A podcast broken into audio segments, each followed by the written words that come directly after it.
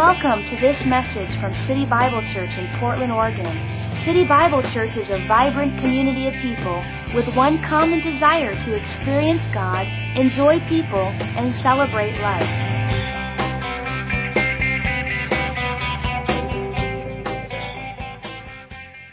The Seven Unshakable Life Declarations is the name of the series that we're in right now.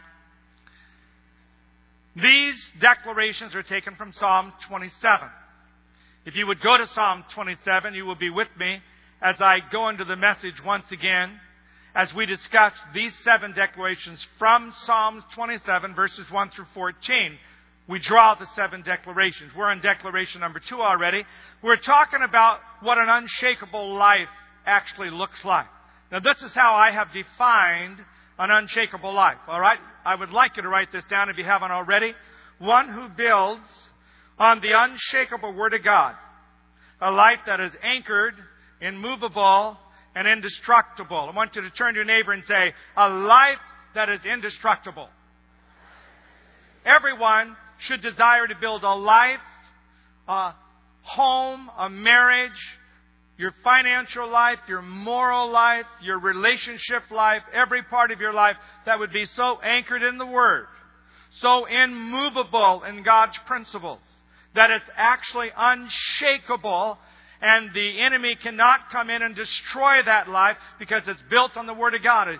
We uh, looked at Luke chapter 6, 48, where Jesus says we have to dig down deep and get to the rock so we can build on that foundation a life that actually has the ability to withstand the storms, the wind, the rain, the flood, whatever comes against our life. One way to build an unshakable life is to develop a faith declaration. Now, here's my definition of a faith declaration a person who unites his heart and his mouth to declare by faith the Word of God and unshakable life declarations. A person who declares the Word of God. Now, the Word of God is in two parts of understanding. One is the written Word of God, what we call the Logos. This is the Word of God. The Word of God, the Logos, is the 66 books you have in your hands right now if you're holding a Bible. That written Word is my position to stand on. This Word never lies. I don't have to have a feeling or emotion to believe the Word. I should just believe the Word by faith, whether I feel it or not. I stand on the written Word of God. Can I hear an amen? So the Word of God is what keeps you in storms. It's what keeps you from being double-minded. The Word of God is what directs you when you want to do something wrong in your flesh, wrong in your emotions, wrong in your mind, and you're trying to reason it out that you should be able to do it, but the Word of God says you can't reason it, you can't disobey, you can't do it that way, because the Word says. And so you go back to the Word, even though your flesh, your mind, your emotions, your reasoning, whatever it might be, you won't do it because the Word of God teaches you how to think about that situation. Now, the quicken word, which is the Rhema word of God, is when the word of God is actually personalized to your life. In Ephesians chapter 6, verse 17, down in there where it talks about the armor of God, and it says, Now the sword of the Spirit, which is the Word of God, is not the Logos, it's the Rhema. The sword of the Spirit, which is the Rhema, or the quicken, the personalized Word of God. You can have a Bible, but if there's no quickening for you to sword or to use it as a weapon against the enemy, you can have a dead letter but not have the power to use it. So you need to have quickened scriptures that you stand on. Scriptures that come to you personally, scriptures that you can quote, scriptures that you can fight with, scriptures over your finance, over your children, over your home, over your marriage, over your mind. Scriptures you memorize, scriptures you put into your life, scriptures you walk by. Everybody should have some life scriptures that Jesus has quickened to you as being your life scripture that you would serve the Lord, press toward the mark of the high calling in Christ Jesus, or a scripture of dedication that you've come to the cross, whatever it might be. Everybody needs to have a quickened word of God. Now, out of Psalms 27, I have taken what I would call seven Rhema, quickened thoughts that you can personalize to stand in life. Here they are. These are the seven unshakable life declarations as seen or as I've drawn them out of Psalm 27. I'd like you to read them out loud with me. Everybody together. Number one, I will live life strong. I will have love God's house passionately. Third, I will hold my head high. Fourth, I will listen to my heart. Fifth, I will trust God in the dark. Six, I will walk on a level path. And seven, I won't lose heart. Now we're going to go to Psalm 27, verse 4 and 5. We've already done number one. I will live life strong. Need to get that tape downloaded, iPod it, somehow find it. Listen to the first message about how to live life strong, the declaration that we find in Psalm 27, verses 1 through 3. Now, verse 4 and verse 5. Psalm 27, verse 4 and 5. One thing. Everyone shout out one thing. Who else in the Bible uses the same phrase? In the New Testament, He's an apostle, and the first letter of his first name is P.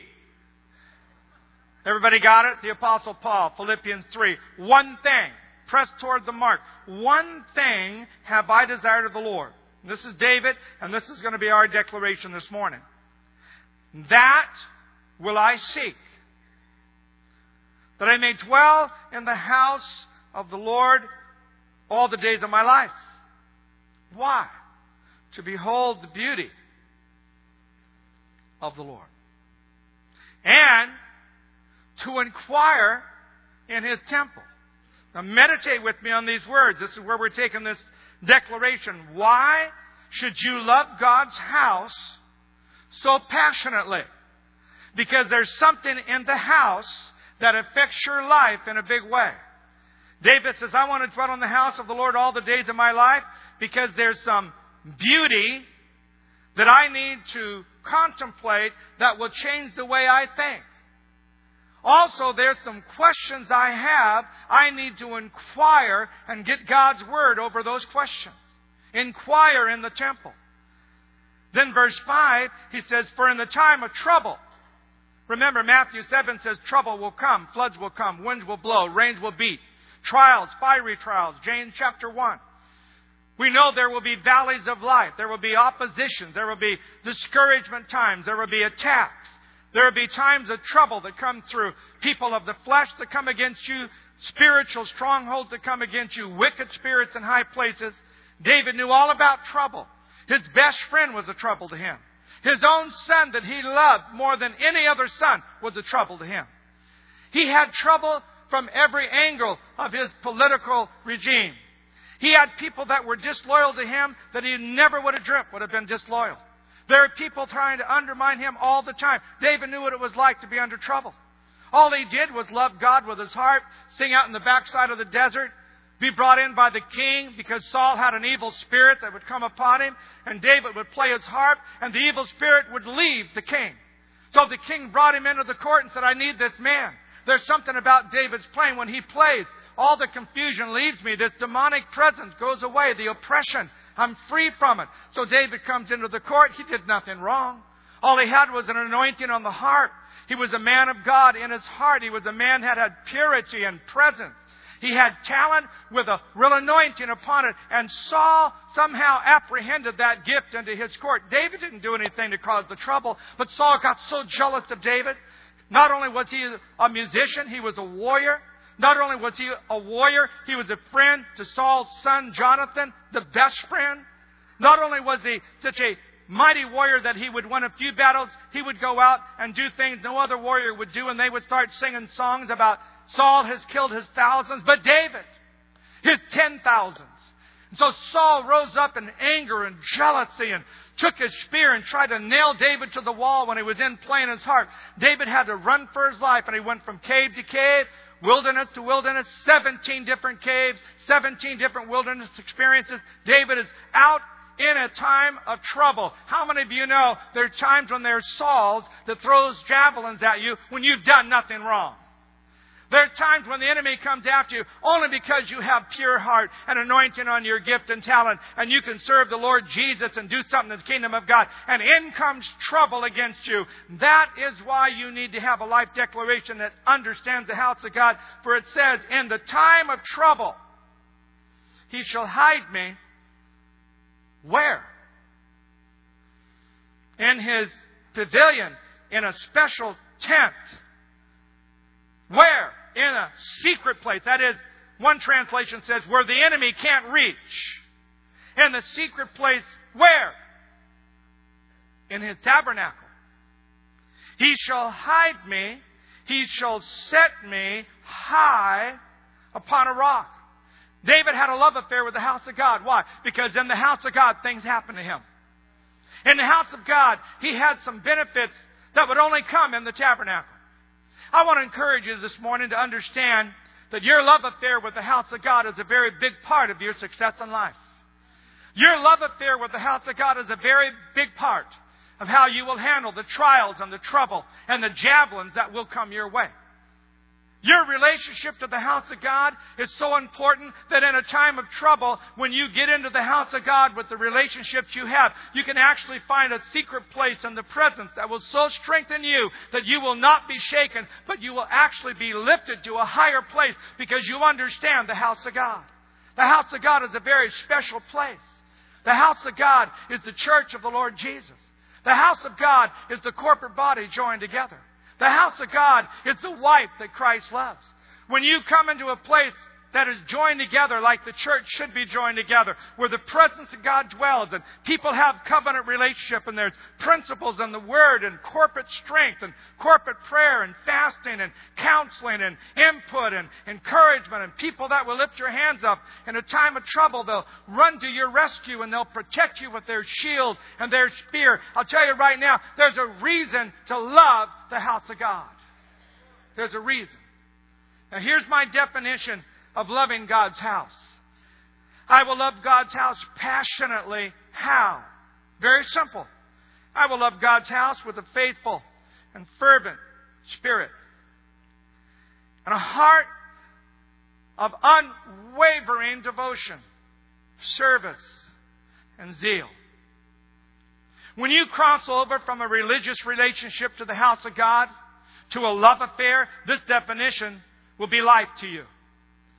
When you cross over from attending church to being church, when you cross over from spectator to participator, when you cross over from just coming into a building to coming into a life, and coming into a group of people that are the house of God in relationship and commitment to them as much as they are to you, you've crossed over from that religious understanding of attending church to actually loving God's house loving what the house is, what the house can do. Hide yourself on that house. Serve that house. Be fervent in that house.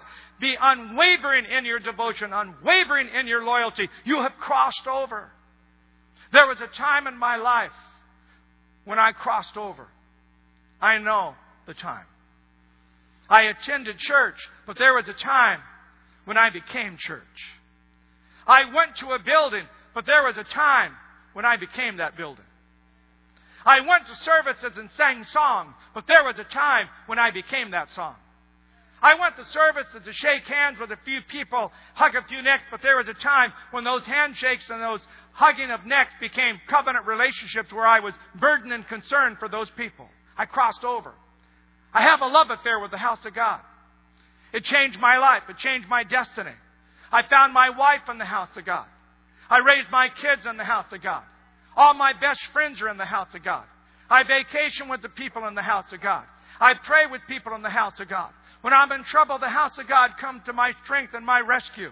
As I go through life to make decisions, the house of God becomes my perimeters and my faith, faith hold for me to make right decisions.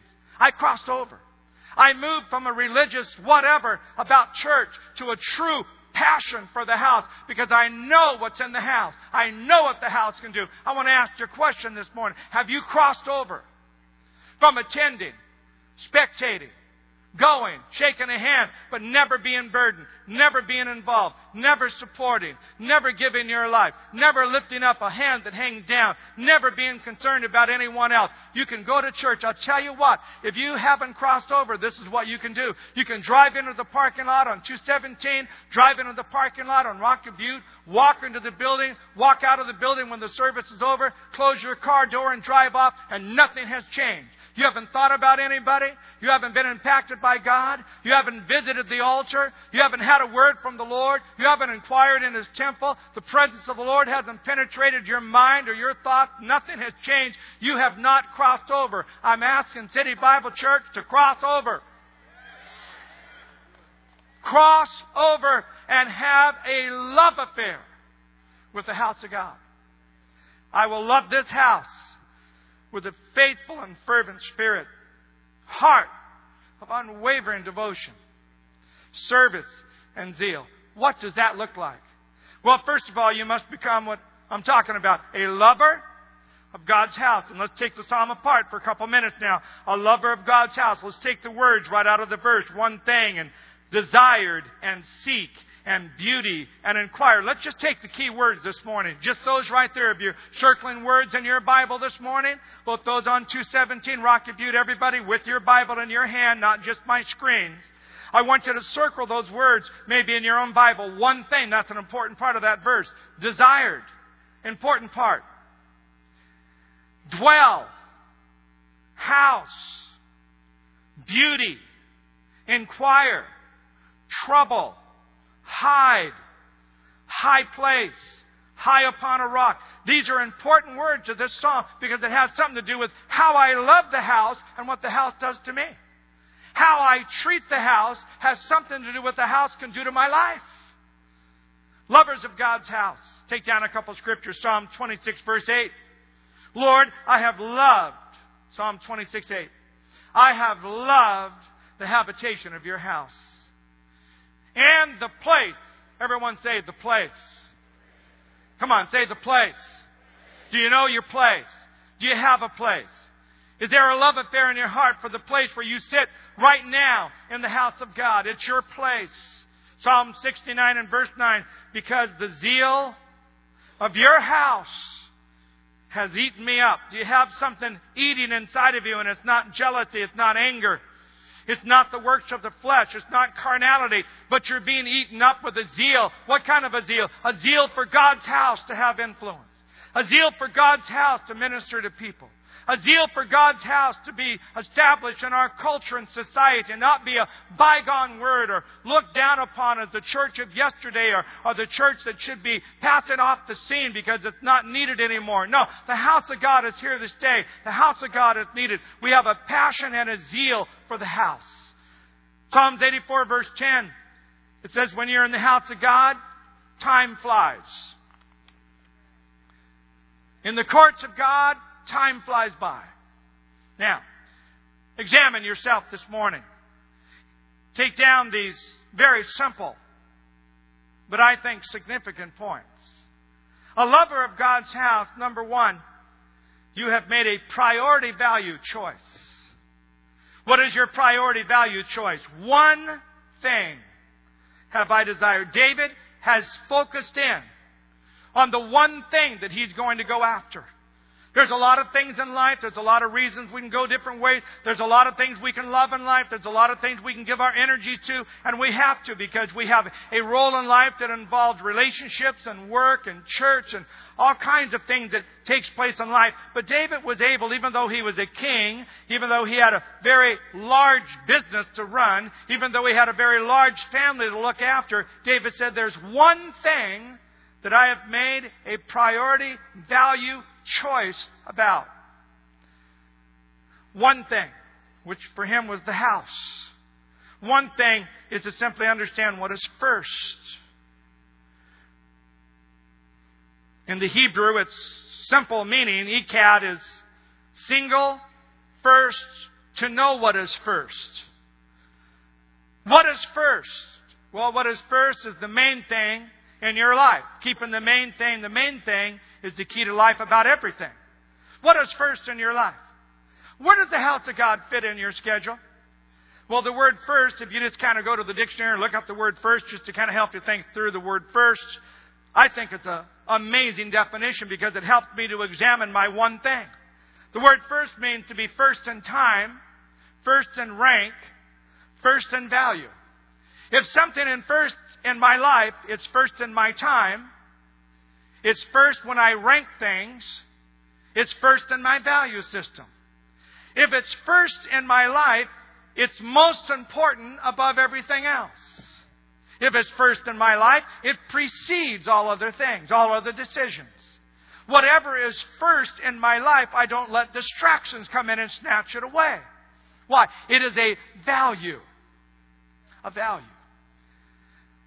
The one thing you have this morning when it comes to the house of God, I know we are to love the Lord your God with all your heart, strength, mind, and soul. I know that is first. I'm taking it for granted that you've already got that established in your life. That you love God. And once you know God and love God, the very outworking of that love is to love God's church. Matthew 16, verses 16 through 18, Jesus said, I will build my church. Jesus says he loves his church. In Ephesians 5, it says that Christ died for the church. He loved the church and gave himself for it. Uh, Ephesians 5.25. And so we know that God loves the church. We know that God values the church. We know that Jesus gave himself for the church. There was a value system there. What do you value? Esteem worth? Critical importance? It drives your choices, your actions. You value something. When you value something, you make time for it. Can I just throw in a little bit of pastoral meandering as I go through this message? Everyone say, sure. How many of you value your job? You value your job. Why? Well, for, if for no other reason, it pays your bills. I didn't say, did you love? I just said, did you value? How does the boss know you value your job? Well, one way is you go to work. If you had a job and never showed up, I imagine the boss would say, uh, You don't really value this job very much, do you? Oh, yes, I do. It's the most awesome job I've ever had. Well, you haven't been to work in three weeks. I know, but I value my job. Well, why don't you come in to, and, and work at the job? Well, because so many distractions. What would the boss say to you? Well, go ahead and do that. I understand you love my business and value your job, and I don't care whether you come or not. I'll just keep writing you paychecks because that's the way life is. No, you'd be finished. What would happen if you went late to work every single day? Instead of 8 o'clock, you checked in, clocked in at 8.05, 8.07, 8.09, 8.15, 9.01, 9.05. And the boss says, hey, for two weeks you've been clocking in late. What's with that? Don't you value your job? Oh, yeah, I value my job. But I got up late. Or, you know, I had to feed my cat. You know, all the lights were red this morning. I can't tell you what happened, boss, but I'm going to try to get better at this. The boss would probably give you one choice, and that would be get here in time, or second choice, quit, or third choice, keep doing it, and I'll fire you. I want to ask you a question this morning. Do you value the house of God? Can I hear an amen? amen. Then come on time. Let me ask you a question. If God was hiring and firing church people and He looked at your record, would He fire you from church? Now, let me make this abundantly clear.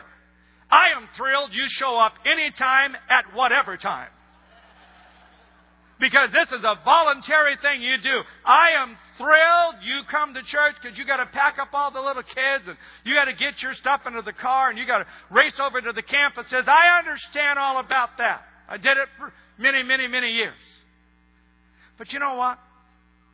Can I just encourage you? And if you value the house of God, as much as you do your work and your friendships and other things, come on time. It's a way of saying, I respect the house. Another way is come to church often. Don't have God saying, hey, what member, what church are you a member of? Well, I go to City Bible Church. Do they know who you are? No, I haven't been there for a long time. if you value something and you've made a priority value choice. One thing. Come on, say it with me. One thing. You will not get the other things I'm talking about from the house of God until you establish the priority value choice of being in the house of God. You have to do the first. Second, if you love God's house, you want to be a lover of God's house. Second, you have to make a heart commitment. Not only a priority value choice, but a heart commitment. The heart commitment is what? One thing have I desired. And this word desire has the idea of passion. The word desire has the idea of fulfilling what you emotionally are going after. It's what you have a passion for. One thing have I desired. I desire the house of God. I have a heart commitment for it. Do you have fervency? You, are you stirred up and excited about it? When you come to the house of God, is there an exuberance?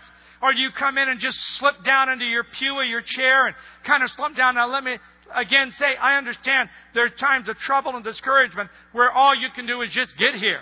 And if you're just here, that's a great blessing. That's a great victory for you just to be here. I understand that. And people gather around, we pray and we lift you up and we strengthen you in that time of trouble. That's not always the season of your life. You don't have trouble all the time. There should be times where you can come to the house of God and be so excited that you make positive confessions and you pray for other people and you get into the worship service like you did this morning on both campuses. What a, what a beautiful flow of worship and people just exuberant and, and excited about the house of God. We are to have a passion for the house of God. Third, a lover of God's house has made a pursuit decision. Priority, passion, and a pursuit. That will I seek after. Being absorbed in the search for our persevering in a strenuous effort to obtain, in this case, the house. David says, I'm in pursuit of this. I won't give it up. I might be in trouble, might be in a valley, might be in a wilderness, might be in a cave, but I'm seeking after God and I'm going after the house. Fourth, a lover of God's house has made a placement decision. A placement decision is a spiritual decision. It's an important decision. It's a God decision. It's where your roots go down. You understand this. Most of you would know what this means. But I thought the word dwell here that David uses is so awesome. What an awesome word he uses to describe what's in his life. Listen to it. The word dwell means to be settled, to be settled down.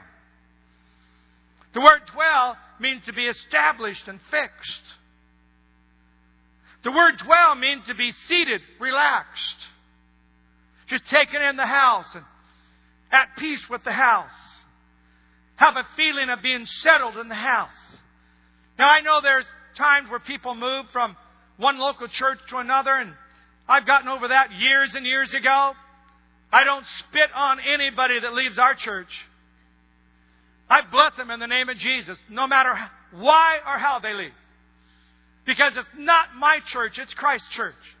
And as God plants people in the church, they have to feel. And I have people ask me all the time as new people come in, they want to know how they would know for sure they should be in this church. And my response to them is just about like this. I say, well, you'll, you'll have a settledness in you and a peace and you'll relax and you'll enjoy the people and you'll feel right about it and you'll have joy and You'll have excitement and things will start bubbling up. You'll look forward to going to church and you'll trust the leadership and you'll love the worship and you'll look at the programs that you need. And you say, you know what? I can settle into this and this can be my house. That's how it works. You settle into it and it becomes your house. Psalm 68 and verse 6, God sets the solitary in families. Psalms 84 and verse 4, blessed are those who dwell, settled, fixed, established, at peace in your house. They will be praising you. Psalms 91 and verse 1 talks about those who dwell, fixed, established in a secret place. David establishes that as being part of the house's virtue. Psalms 140 and verse 13, it says, The upright shall dwell in your presence. Psalms 52 verse 8 and 9 says, I'm like a green olive tree in the house of God. An olive tree speaks of that anointing that comes through the planting and the settlement. Psalms 52 verse 8 and 9. Psalms 92 verse 13. Those who are planted in the house of the Lord shall flourish in the courts of our God. You can't flourish without the roots going down and being planted. Ephesians 4:16, the whole body knit together. Every part does its share. Every part is working together. That's what it means to be placed. Next, lover of God's house has made a focused decision. This is such a beautiful point. It's too bad we don't have time to really preach all these points the way you should be preached, but that's always my fault. But Psalm 27 verse 4 says, To behold the beauty of the Lord, a focused decision. A focused decision. To behold means to consider, contemplate, meditate, reflect. To behold has the idea that a person acts on what they see. A person develops attitudes on what they see. They make decisions corresponding to what they behold. If we focus in the house of God and behold contemplate, reflect on the wrong things, then we can develop an attitude that is actually built on the wrong focus. You have to behold the beauty of the Lord in the church, in the people, in the variety of people, in the kinds of things that happen in the different ministries. And you have to give place to behold the beauty. You have to see the goodness of the Lord in decisions, the goodness of the Lord in the people, the goodness of the Lord in the vision. Beholding the right thing. Next, lovers of God's house have made an inquiring decision. David says, I inquire in the temple. This word means investigate. It has the idea of expecting God to reveal to you what you need. When you inquire in the temple, that means when you come to the house of God, and this is how I come to the house of God because I've learned something about presence and worship. God speaks. The word of the Lord comes to your heart and your spirit and your mind. About your marriage, your kids, your business, your future decision. You come inquiring of the Lord. You don't just come worshiping with whatever, whatever.